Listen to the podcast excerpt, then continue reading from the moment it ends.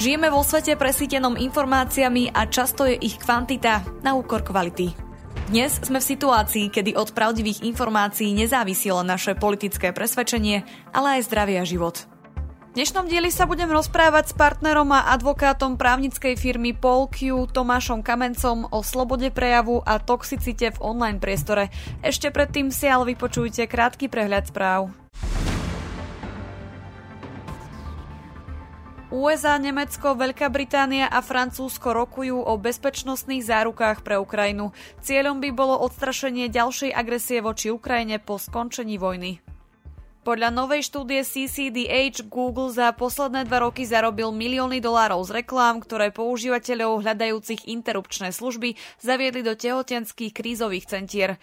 Tieto centrá však v skutočnosti neposkytujú starostlivosť a naopak sa snažia od interrupcie odradiť. Európsky parlament zahlasoval za sprísnenie návrhu zákona o regulácii umelej inteligencie. Krok prichádza po tom, čo viacerí predstavitelia technologických spoločností upozornili na vážne riziká, ktoré umelá inteligencia môže priniesť. Švédsko stále nezískalo podporu Turecka na vstup do NATO. Očakávania Švédska neznamenajú, že ich budeme nasledovať, povedal Erdogan počas cesty do Azerbajdžanu. Indická vláda popiera správy o hromadnom úniku citlivých osobných údajov občanov. Podľa expertov mohlo ísť o jedno z najhorších ohrození digitálnej bezpečnosti v krajine.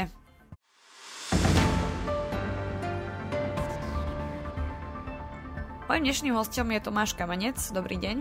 Dobrý deň akom stave je podľa vás na Slovensku legislatíva zameraná na boj proti dezinformáciám, nenávistným prejavom či inému problematickému obsahu v online priestore? Ako sú nastavené trestnoprávne hranice? Čelia vinici vlastne nejakým následkom? Ono veľmi ťažko je, je prísť nejakým úplne všeobecným hodnotením, ktoré popíše tú situáciu do detailu. Jedna vec je, je vlastne písané právo a to, čo všetko chránia predpisy či už trestného alebo administratívneho práva. A druhá vec je naozaj ten, ten samotný výkon a schopnosť orgánov ochrany práva vymáhať ten právny poriadok. Ja si myslím, že v zásade Slovensko má dostatočné právne nástroje na to, aby sa vyrovnávalo s eh, najčastejšími formami extrémizmu, to znamená od, od nenávistných prejavov cez popieranie až po povedzme podnecovanie nenávisti alebo násilia. Tieto veci sú upravené najmä v trestnom zákone, kedy orgány činné v trestnom konaní by mali vynúcovať a, a vymáhať vlastne dodržiavanie týchto predpisov, ale nachádzajú svoj odraz tieto normy aj napríklad v administratívnych predpisoch, ako je zákon o mediálnych službách, ktorý je od minulého roka novinkou, kde zase Rada pre mediálne služby získala nové oprávnenie vo vzťahu k obsahovým službám a k šíreniu tzv. nelegálneho obsahu. Bol tu pokus počas alebo po začatí invázie Ruskej federácie na Ukrajinu, čo je bezprecedentné kompletný útok na, na demokraciu a vlastne na, na hodnoty nás všetkých, kedy na základe povedzme veľmi rýchlo schválenej právnej normy Národný bezpečnostný úrad dokonca blokoval prístup k celým webom, na ktorých sa nachádzal povedzme nelegálny obsah, alebo môžeme to tak ľudovo povedať, toxický obsah. Táto možnosť blokovať celé weby bola myslím, že raz predlžená a v súčasnosti už, už tá norma nie je v platnosti išlo asi o extrémne opatrenie, ktoré neviem, či úplne zodpovedalo kritériám demokratického právneho štátu, ale v momente, kedy bol napadnutý náš sused jadrovou veľmocou a jeho piata kolóna na Slovensku nepokryte šírila kremelskú propagandu, som to považoval za, za adekvátnu odpoveď a adekvátnu, rýchlu a účinnú odpoveď. Nie je to ale asi cesta do budúcna. Čo sa týka nejakej legislatívy, veľmi zaujímavá bola diskusia k novele trestného zákona, ktorú navrhovala ešte ministerka Kolíková, kedy aj šírenie dezinformácií teoreticky mohlo byť považované za trestný čin. Ja zo svojej skúsenosti a zo svojej vedomosti som toto neodmietal a priori ako nemožné alebo rozporné s ústavou to, ako to bolo navrhnuté, vtedy nebolo, povedzme, príliš šťastné. Tá skutková podstata na to, aby aby takáto právna norma fungovala, by musela byť skutočne veľmi precízne naformulovaná a mala by postihovať naozaj iba tie najhrubšie dezinformácie, len tie najnebezpečnejšie dezinformácie, pretože my nemôžeme riešiť akúkoľvek otázku prostriedkami trestného práva ľudí stíhať za, za šírenie hlúpostí. Na druhej strane všetci dobre vieme, že v online priestore okrem, okrem veľkého množstva hlúpostí sú šírené aj mimoriadne nebezpečné informácie, nebezpečné návody, či už teda ide o spomínaný extrémizmus až po proste zdravotnícke informácie, ktoré sú spôsobile značným spôsobom poškodiť zdravie tých, ktorých sa im venujú, alebo tých, ktorí tieto počúvnú a teda tam je už asi v nejakom rozmere priestor na to, aby štát aj prostredníctvom represie zabránil takýmto dezinformáciám, nakoľko tieto môžu mať dopad na celú spoločnosť. Kde vidíte priestor na zlepšenie? Sú tu prípadne nástroje, ktoré by bolo potrebné zaviesť? Určite dobrá diskusia prebehla aj k otázke nebezpečného prenasledovania cyberšikany. Toto bolo zavedené do trestného poriadku veľmi nepríjemný a, a veľmi ako keby veľmi zlomyselný prístup je tzv. doxing, kedy hviezdy dezinformačnej scény napríklad počas covidu zverejňovali bydliská podporovateľov očkovania, lekárov a vyzývali svojich stúpencov, svojich sledovateľov, aby im išli demonstrovať pod okná. Myslím si, že aj na túto otázku už odpovedal zmena trestného zákona je skôr ako, ako pridávanie skutkových podstát a pridávanie ako keby ďalšej právnej úpravy vidím priestor v tom, aby sa posilnila tá, tá, tá schopnosť vymáhať to, čo už dnes máme. Ak naozaj budeme schopní efektívne vymôcť tú právnu úpravu, ktorú dnes máme a ktorú disponujeme, myslím, že môžeme sa odvážnejšie pustiť do, do diskusie, či ešte niečo ďalšie potrebujeme. V súčasnosti ja, ja nevidím nejaký extrémne veľký priestor na pridávanie nových nástrojov. Mediálnemu priestoru sa venujete dlhodobo. Ako možno hodnotíte relatívne novú úpravu zákona o mediálnych službách, ktorý sa snaží byť aktívny aj v oblasti boja proti dezinformačným webom? Ja si myslím, že zákon o mediálnych službách bol krokom správnym smerom trošku ma sklamala diskusia v parlamente a zmeny, ktoré prišli do dobrého návrhu, ktorý prišiel z ministerstva kultúry a z vlády do parlamentu, tie zmeny, ktoré iniciovali poslanci. Na druhej strane myslím si, že ide o zásadné posilnenie verejnoprávnych orgánov vo vzťahu k boji proti dezinformáciám, proti nelegálnemu obsahu a proti, proti extrémizmu, povedzme v uh, online priestore Rada pre mediálne služby nikdy nemala takéto právomoci vo vzťahu k tým obsahovým službám, ktoré neboli klasickými obsahovými službami ako televízny vysielateľ, rozhlasový vysielateľ a dnes dostala naozaj mimoriadne silné oprávnenie, ktoré má schopnosť chrániť e, spoločnosť. Zase je otázka, ako je rada v dnešnom zložení a s dnešnými kapacitami schopné naozaj tieto, tieto nástroje efektívne využiť a ako sa bude vyvíjať e, vlastne jej rozhodovacia prax. Ja si nemyslím, že to je nejaká neochota alebo nejaká chyba na strane Rady pre mediálne služby ako regulátora. Skôr si myslím, že tá oblasť je obrovská a pokrýva strašne veľké teritorium a teda nie som si istý, že, že dnešné kapacity rady, tak ako jej, jej sú vymedzené v zákone o štátnom rozpočte a v zákone budú toto schopné vykryť.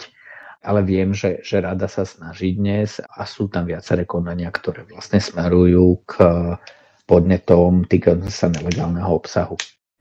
Dezinformácie, konšpiračné teórie či nenávisné prejavy častokrát vedú aj k radikalizácii niektorých jednotlivcov.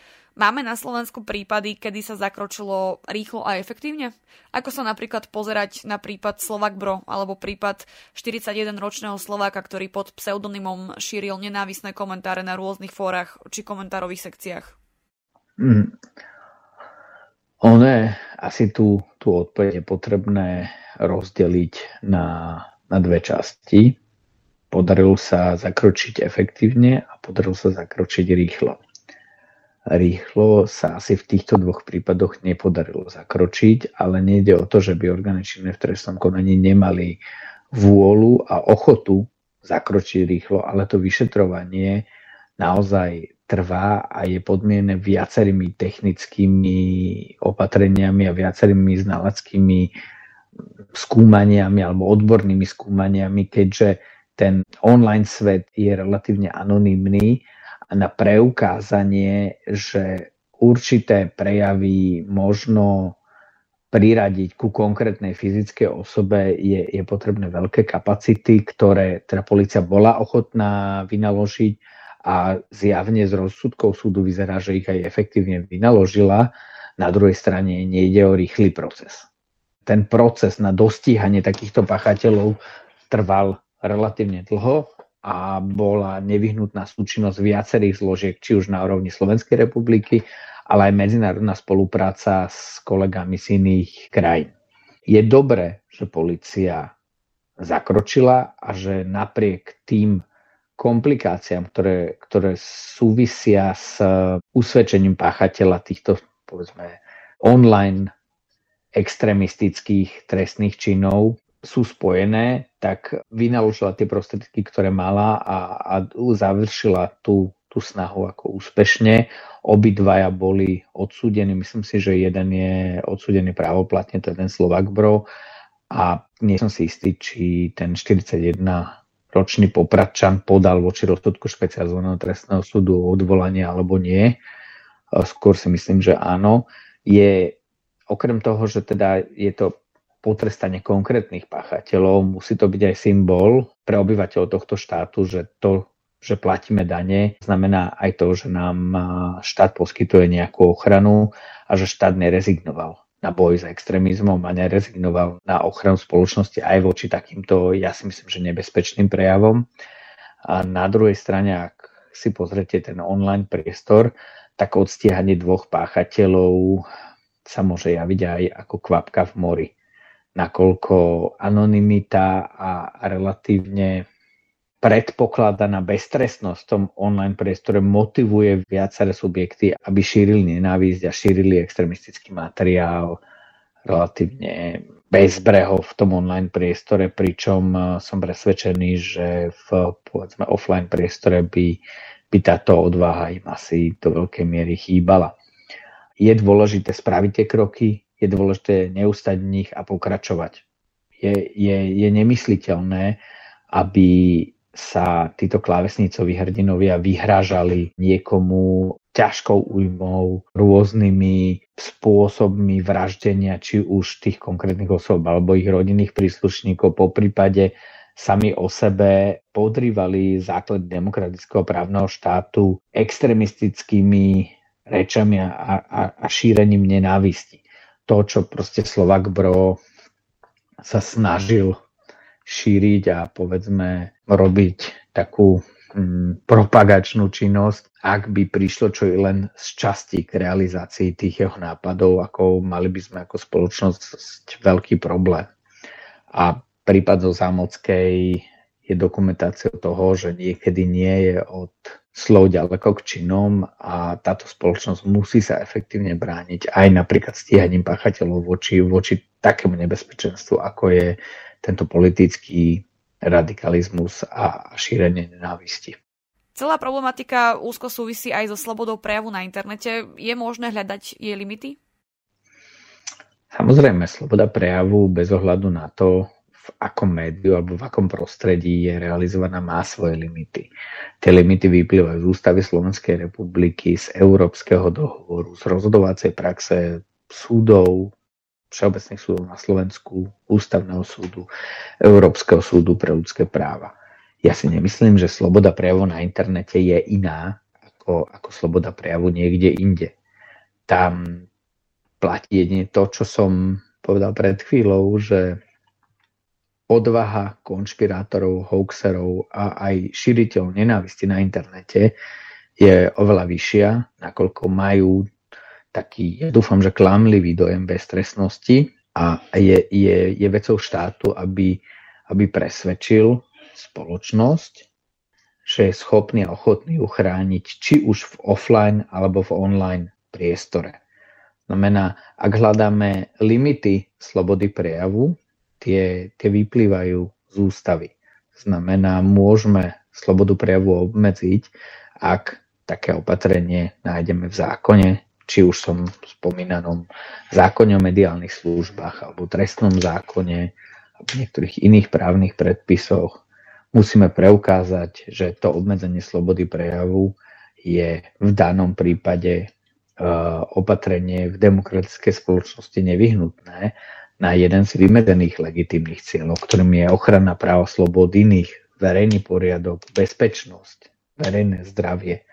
Čiže tam, tam sú reálne možnosti, akými v súlade s ústavou a v súlade s hranicami slobody prejavu a, a pri rešpektovaní tohto práva ako jedného z najdôležitejších v demokratickej spoločnosti zamedziť šíreniu extrémizmu a šíreniu nenávistí na internete. Je, je, je pre mňa absurdné, že tí, ktorí chcú slobodu a demokraciu zničiť, sa najviac na internete zaštiťujú práve jedným z jej základných práv a to je sloboda prejavu.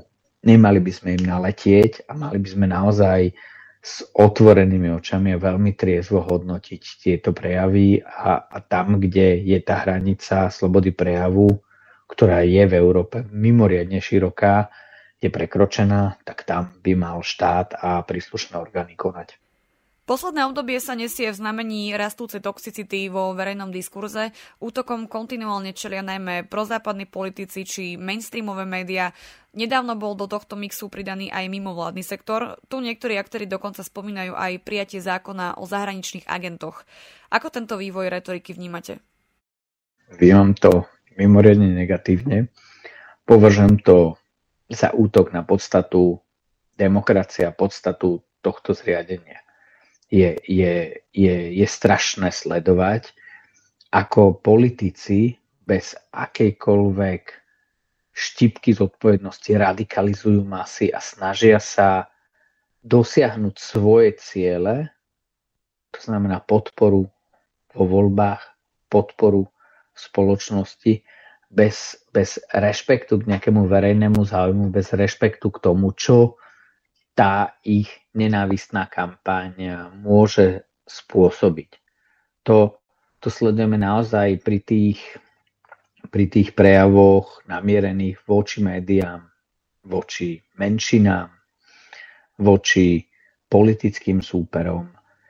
Uh, tu sa vytráca akákoľvek kultivovaná diskusia a, a pre zhrubnutie spoločnosti a pre, pre absolútne absurdný verejný diskurs na úrovni politiky uh, spravili absolútne veľa práve špičkoví politici, či už z koaličných alebo opozičných strán.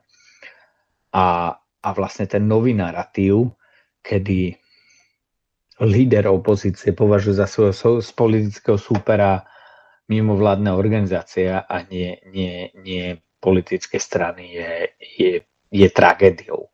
Je proste obyčajným oportunizmom človeka, ktorý je 40 rokov v politike, pomaly no, 35 rokov v politike, ktorý má za to, že ak to fungovalo v Maďarsku, bude to fungovať aj tu a, a nerobí to pre nič iné, ako, ako pre, pre získanie ďalšej podpory naozaj na tej najtemnejšej strane spoločnosti. Je absurdné nazývať niekoho zahraničným agentom, ak by politické strany mali tak transparentné financovanie, ako majú mimovládne organizácie, asi by sme boli úplne inde. Keď si pozriete financovanie tých organizácií, ktoré sú najviac kritizované zo strany takýchto politikov a pseudopolitikov, tak to je transparentne zverejňované na stránkach. Nikto netvrdí, že všetky peniaze pochádzajú zo Slovenska a tieto organizácie za za tie peniaze, ktoré sa im podarilo získať na grantoch, spravili obrovský kus práce e, v prospech tejto spoločnosti a, a v prospech rozvoja demokracie a právneho štátu tu, ktorý na Slovensku. Tí politici, ktorí, ktorí najviac kričia, tak je, je, je veľké podozrenie, či nezarobili nejaké peniaze vlastnou hlavou pre stranu, akým spôsobom sú financované tie subjekty, ktorými sa oni zaštiťujú. Máme veľa indícií, že práve tí, ktorí bojujú proti zahraničným agentom, majú najväčší problém s preukazením transparentnosti svojho financovania.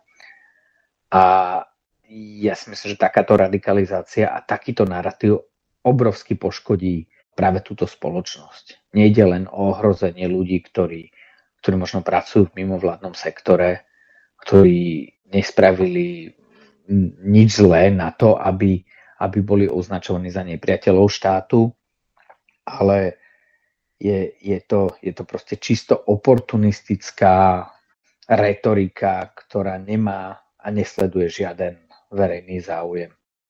Počas svojej praxe ste zastupovali aj aktivistov, ktorí bojujú proti korupcii a za právny štát. Prečo je dôležitá aj ich právna ochrana?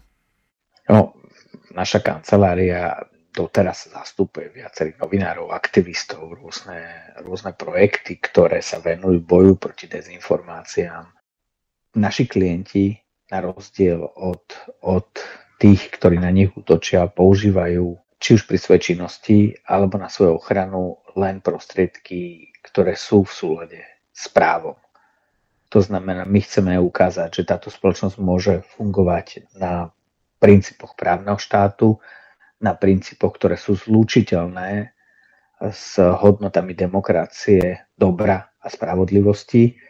A preto sa my pokúšame a, a snažíme sa poskytnúť práve týmto osobám právne zastúpenie či už v prípade, ak sú títo, ja by som povedal, že nespravodlivo stíhaní za vymyslené skutky, po prípade za, za absolútne tragické vyhodnotenie existujúcich skutkov, alebo naopak, ak sú títo poškodení trestnou činnosťou iných.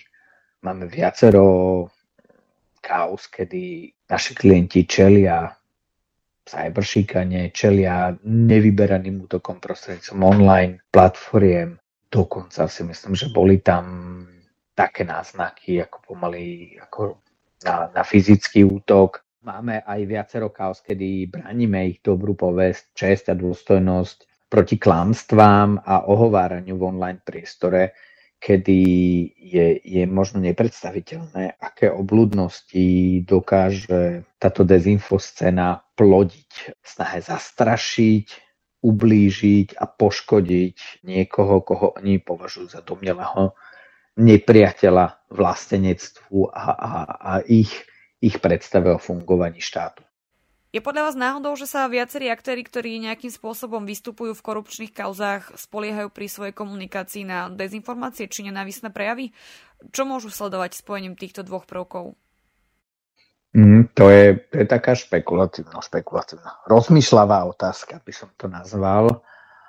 Ja vnímam snahu viacerých obvinených spochybniť legitimitu a dôveryhodnosť orgánov ochrany práva, ktoré majú na starosť aj ich stíhanie za napríklad za korupčné trestné činy alebo za bežné majetkové trestné činy.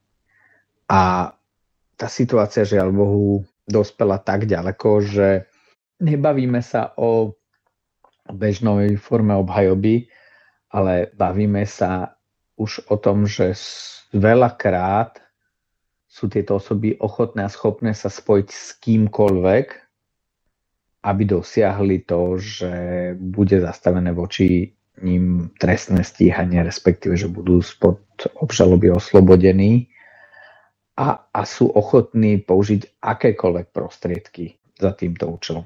Je to možno pochopiteľné pri, pri nejakej ako, povedzme, hrubokrkej mafii, ale trošku sa to vymýka môjmu ako pochopeniu tam, kedy sa to týka povedzme politicky činných alebo verejne činných osôb, ktoré prezentovali dlhodobo počas desiatok rokov svoju euroatlantickú orientáciu a, a odpor k povedzme fašizmu, kedy sú dnes ochotní spájať sa prakticky s kýmkoľvek, ako ste povedali v otázke, a, a snažiť sa diskreditovať orgány ochrany práva ľubovoľnými klamstvami, ľubovoľnými výmyslami a cez, cez ľubovoľných nositeľov takýchto informácií bez ohľadu na to, čo vlastne takáto ich činnosť môže spôsobiť pre, pre verejný záujem a pre celú túto spoločnosť.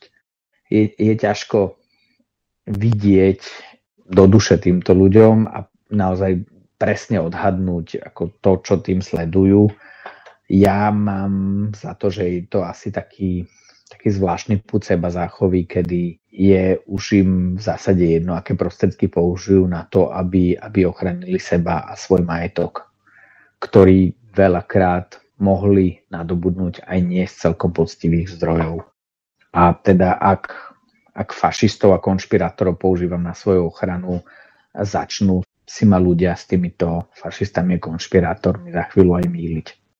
Hovorí partner a advokát právnickej firmy Paul Q. Tomáš Kamanec. Ďakujem za rozhovor. Ďakujem. Ak sa vám tento diel páčil, môžete nás podporiť či už jednorázovo alebo pravidelne cez Patreon. Umožnite nám tak vytvárať nielen kvalitný obsah, ale tiež budovať komunitu ľudí, ktorí rozumejú potrebe zdravého a transparentného infopriestoru. Viac informácií nájdete na stránke infosecurity.sk v sekcii podpora. Na príprave podcastu sa podielal Peter Dubovci. Táto epizóda vznikla s podporou European Media and Information Fund. Verím, že si nás pustíte aj na budúce.